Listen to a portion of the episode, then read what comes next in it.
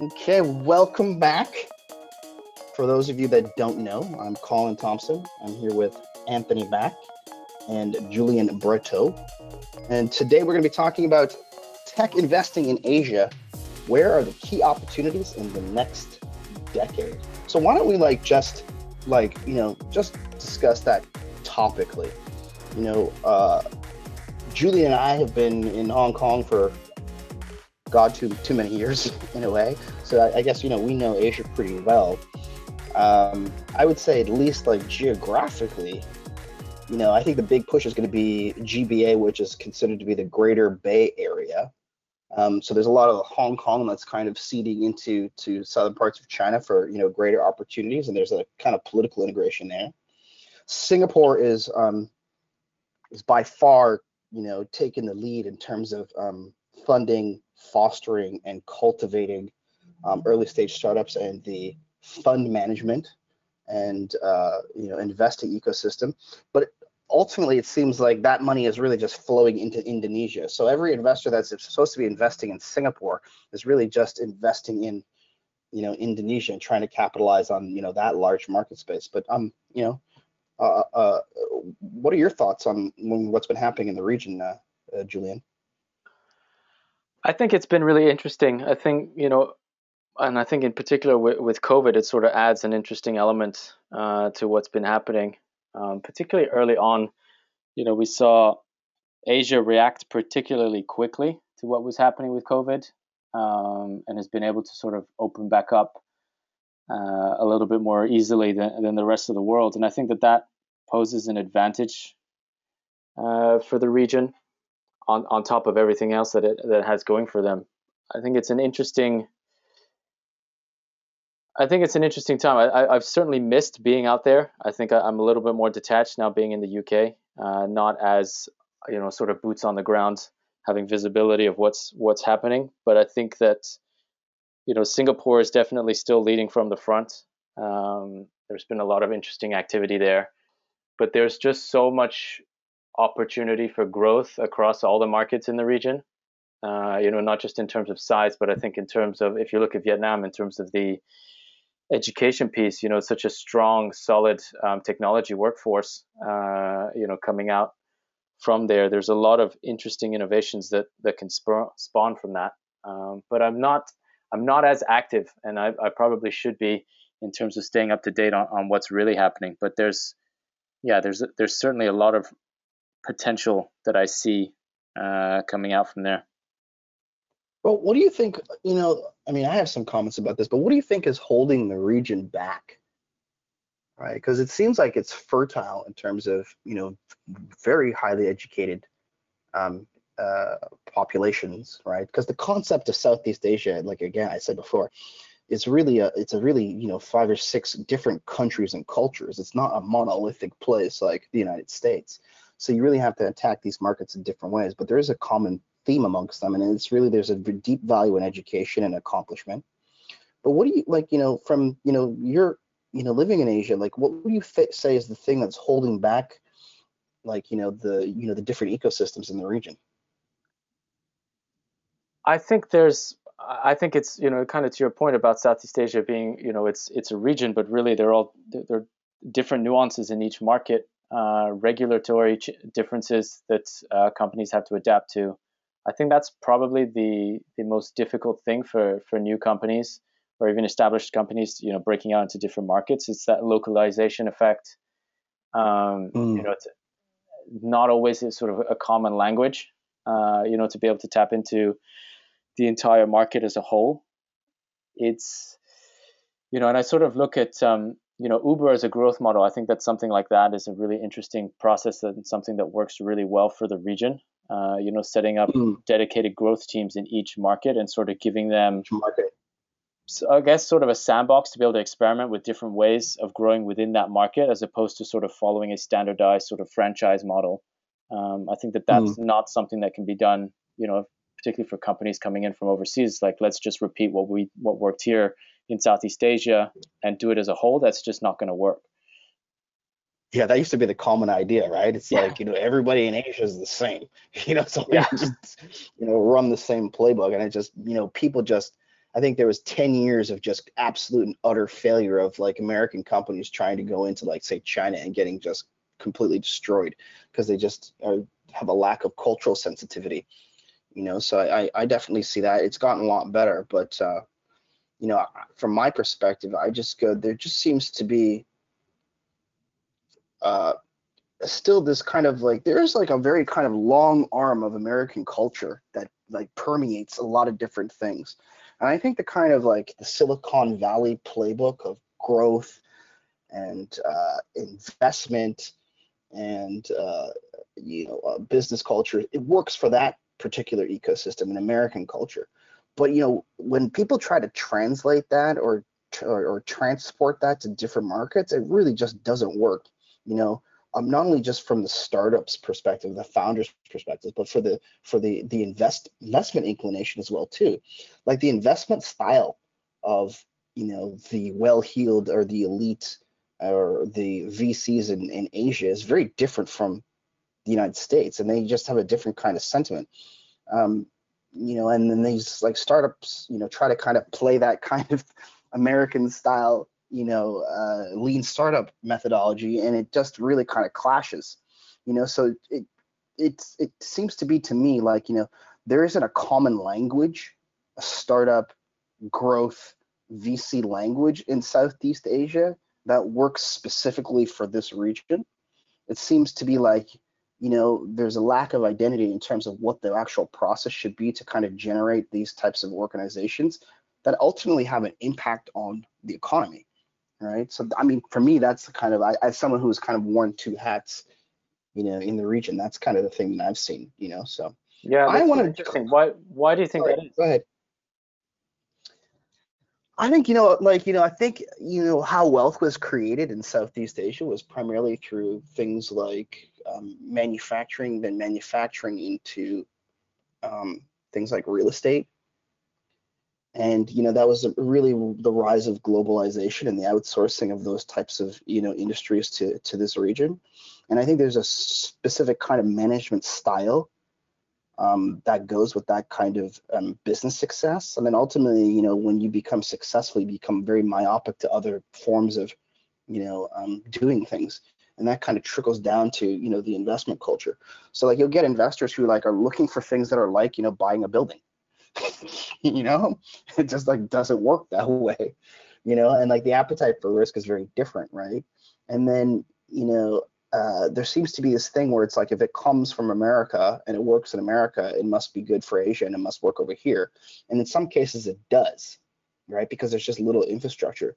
But you know, um, like there's very few, if any, um, you know, very local, homegrown and very you know market specific companies that have you know emerged from this kind of technological um, rise. However i would say that the ones that do and do attach to that have been wildly successful and are very very difficult to topple right? I mean i would say like you know something like a Tencent you know in china really in a lot of ways was more innovative than you know the kind of rise of social media and chat in america yeah. You know, so the Americans are actually ultimately looking at Tencent as, as something to copy. Yeah. You know, you know, uh, but there's very few of those, and I think that there needs to be more of that. Their own sense of, you know, their own north star, their own our own sense of like, um, you know, what it is to be a company and an organization in this region of the world and what works, and to be kind of, you know, you know, um, you know, uh, steadfast in that. You know, so I want to move on though. Sorry.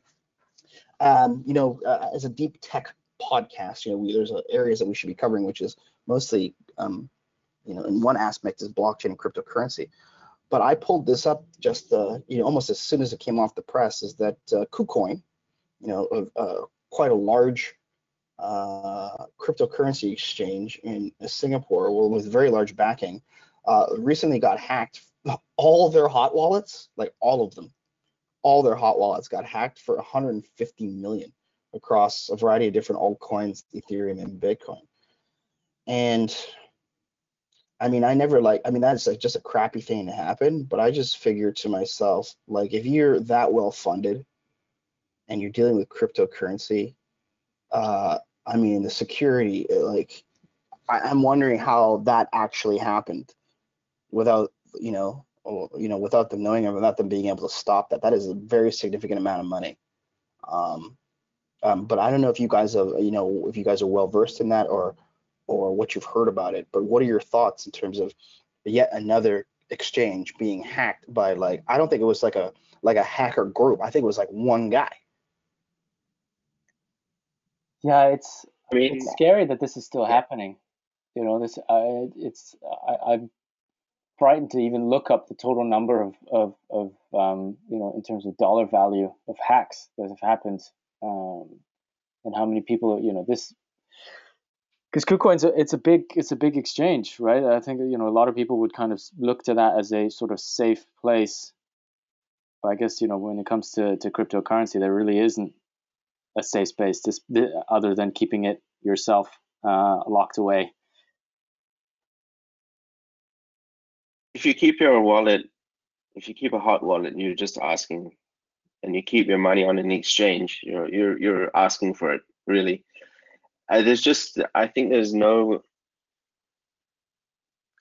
cybersecurity is constantly evolving and criminals are always going to come up with new ways to hack an exchange even if um, an exchange has just recently up, up, upgraded all their security systems and everything like that the next people are criminals are always often a step ahead and they're working all the time coming up with new things so it's a constant evolution when it comes to cybersecurity. And as I said again, like today to keep your crypto in a hot wallet is just asking for it, unfortunately.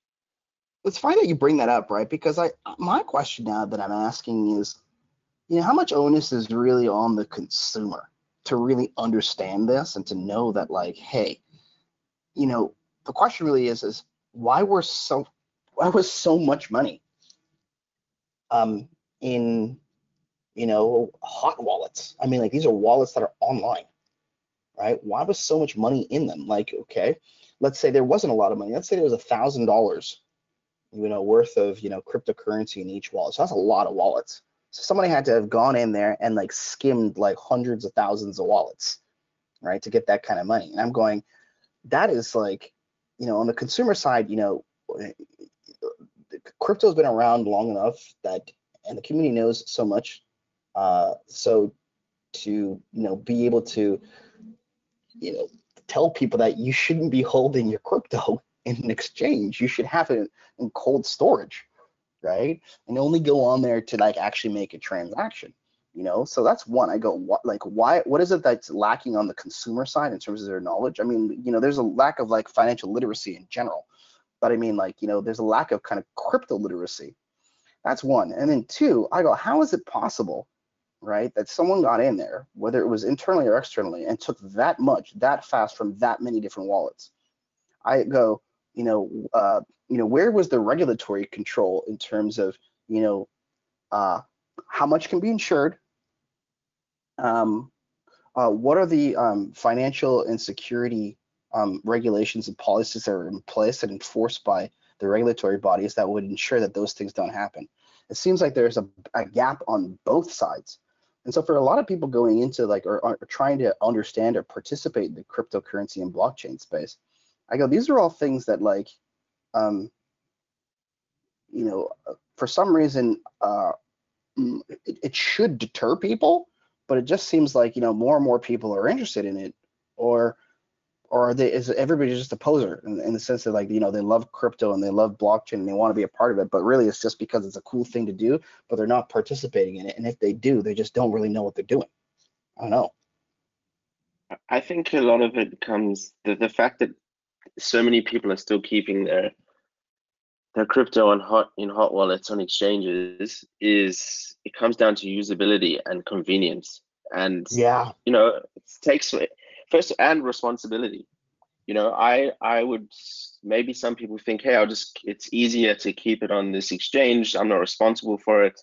Or they're like oh, i can't be bothered. I don't want to go and go out and have to get a cold wallet or write down my seed phrase and keep it somewhere mm. unless you solve those issues that people are just going to naturally go to especially if they're not familiar with the dire security situation people are just going to keep on taking the easiest route and just going, hey, I'll just keep it here. I bought it. I'll just keep it here on the wallet. Easy, done. Forget about it. I'll come back tomorrow, check the price, and my wallet will be there. It's their problem. But that's not the case. Yeah, I just go like I'm wondering like I just go, you know, why can't there be like just like a like literally a representation of that currency in the wallet and then everything is stored in the cold wallet? Like uh, unless it's being moved other places, right? Like I mean, I guess that's an operational issue that I, I could never fully understand. But I just go, you know, from the regulatory level, like in order for them to be operating in Singapore as a cryptocurrency exchange, they, they should have things that are in place. Probably did, but they should have things that are in place that would really make that challenging. And then there's got to be a little bit more literacy and understanding on the people that are using these things. I mean, they leaving leaving cryptocurrency in a hot wallet on an exchange is just yeah, like I mean, I don't blame that. I don't. I, I don't blame that guy going to KuCoin. He probably heard like he goes, "There's that much money at hot wallets. Let me take the chance." Me, yeah. Right? Because these guys it's are like, suckers. It's kind of like walking through the bad part of town wherever you live with a huge sign saying I'm rich and I got like 500 yeah, million bucks like, in my pocket. With like gold yeah. chains and Rolex watches and stuff like that. Exactly. You know, just like you're walking through like the Mario or something, you know, and it's just yeah. like not a good idea. What are the what are the repercussions for KuCoin? Are there any repercussions? I don't know. I don't know if I I don't know who the CEO of that company is, but like I would I'm not I would not be feeling good. right? But I mean, like, if I, if this was a non if this was a non crypto company and I was whatever if it's mm. a financial institution and like 150 mil just went missing, what what's the what are the repercussions for this? Like, well, I kind of think of it like I guess you know, financial institution, there it's insured on a, in a financial institution, I think to yeah to some extent, right? Because I think you know, I mean, the financial institutions went through this kind of phase too. It was more like in the 1800s, so you know, before, before the Great Depression, and at the Great Depression and before the Great Depression. But you can think of it like, you know, you know, the Wild Wild West when like, you know, someone comes in with like a bandana and like, you know, has like a, a Remington six shooter and says, give me all the money in the bank, you know, and, you know, just steals money out of the banks and hops on his horse and rides away. You know, but that happens so many times where they're just like, yeah, we're gonna make sure that you know people can't rob banks anymore. Like, how many times have you heard of somebody robbing a bank these days? Yeah, like, not often not often, right? Because that's just like that's just like it's like too lowbrow now, you know. But now it's like you know people are sophisticated. like the way they rob a bank is to like you know drain hot wallets worth of worth of cryptocurrency.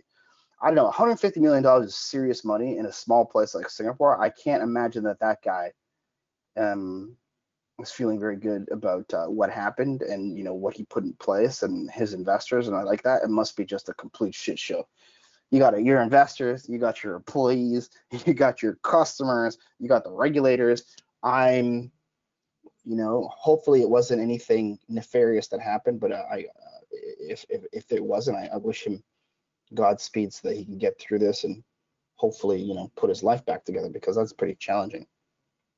I'm going to move on, guys. Um, uh, we started off the conversation about uh, investment opportunities around Asia, and we I brought up uh, Indonesia, but there's uh, I hope I don't really kind of kill this name. It's Buku Warung uh, gets new funding from Stripe. I'm assuming it's Stripe Capital, and for a company called the payment processor called PayMongo, $12 million Series A.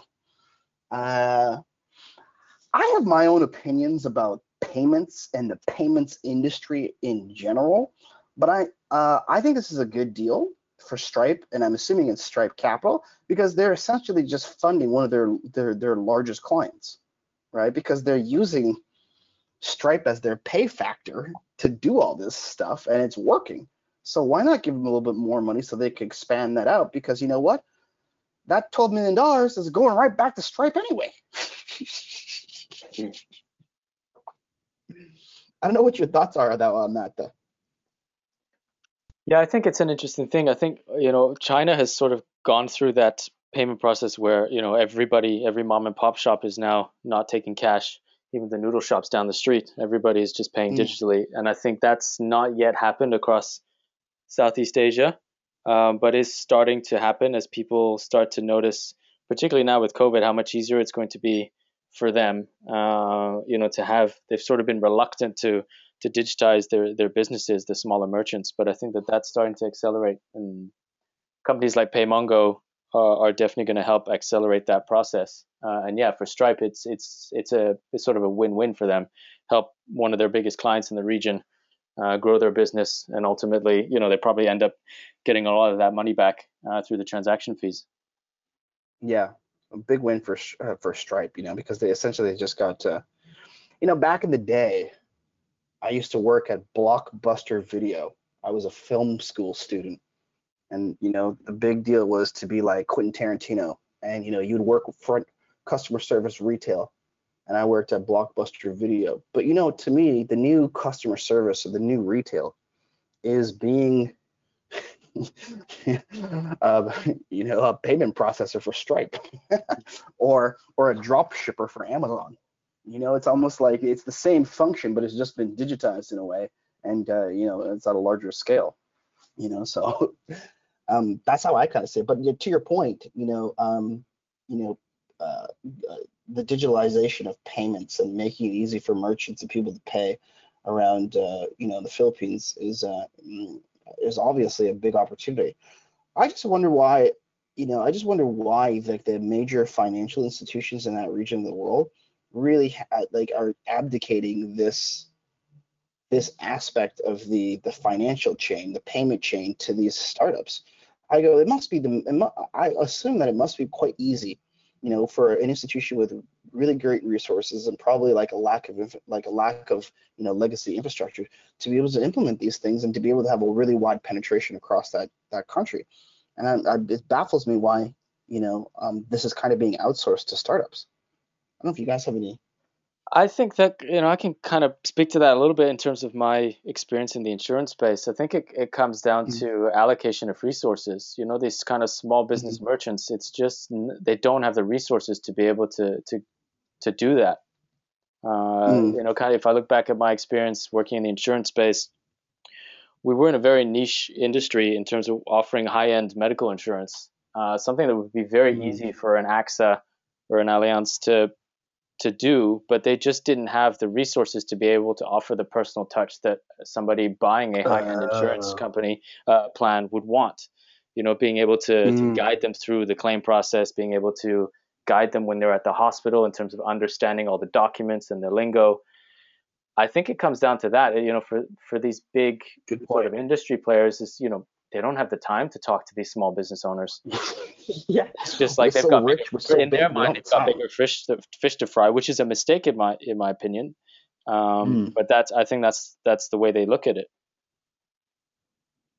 Yeah, I also yeah. I think it's it, they don't have the the systems in place, and maybe they haven't invested in innovation that they don't want to bother. They don't have the systems that they can that makes it worth profitable for them to go and offer like a micro loan of 50 bucks to some guy in, mm. in, in, in, Indonesia.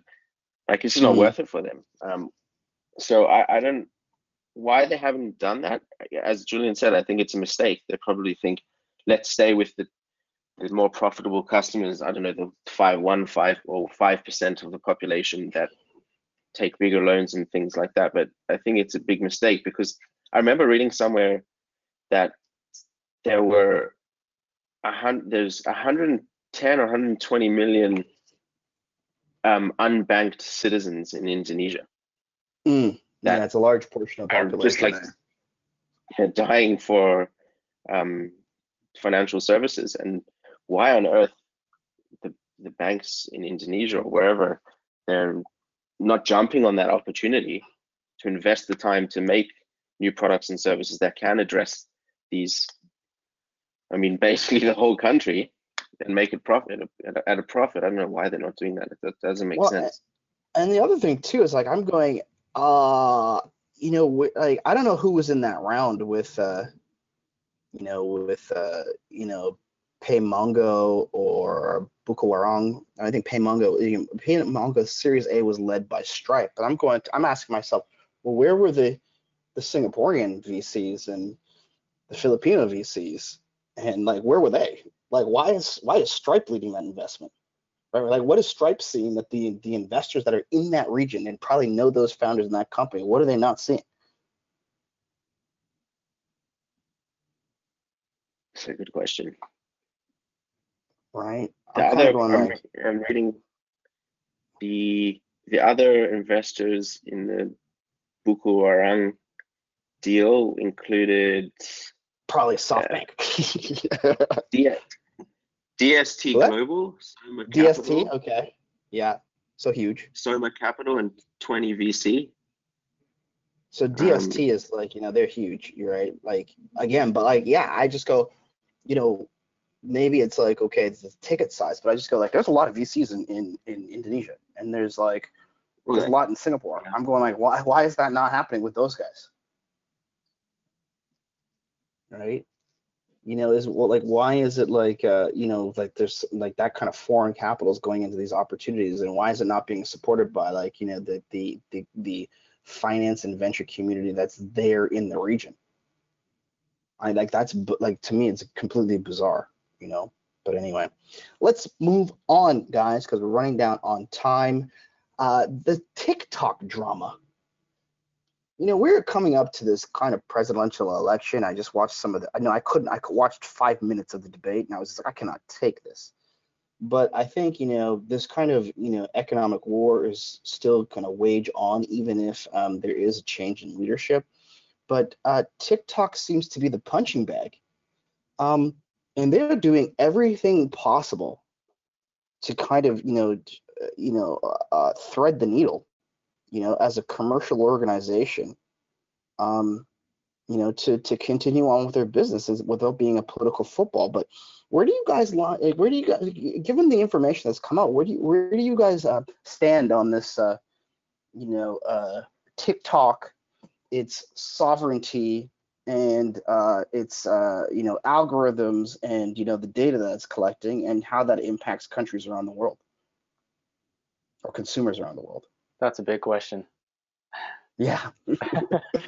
Um, I that's a that's a really hard one to answer. I think I- I'm glad I'm not the CEO of TikTok. I can't imagine what it must be like to be dealing with with this challenge on on both sides, uh, with the U.S. Yeah. government and the Chinese government. Yeah. I mean, it's I think it's really difficult to answer. You know, which way or how I feel about it. I think for me, uh, it's more sort of as an outsider. Uh, yeah, it's.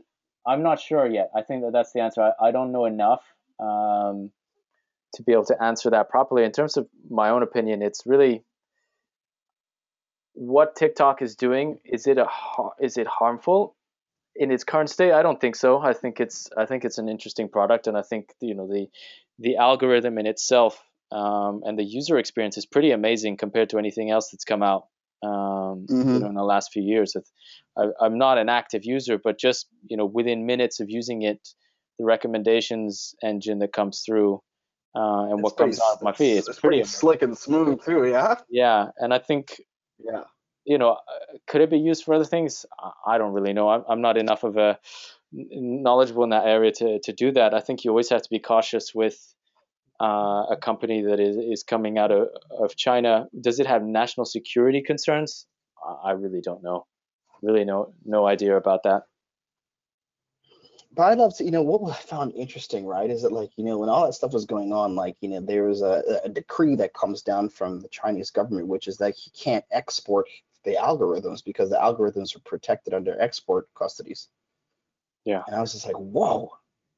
I mean, so like the debate was, we're not a Chinese company, we're not sharing any information with China, but if we want to do our own sale, we want to sell whatever we have uh, in the organization uh, freely, not freely, but I mean, you know, let's say it was it's a free decision to do so. The, the, the government could come in and, and say, no, you can't sell that because your ideas belong in China. You know what I mean? Yeah. I, mean, I find that bizarre, right?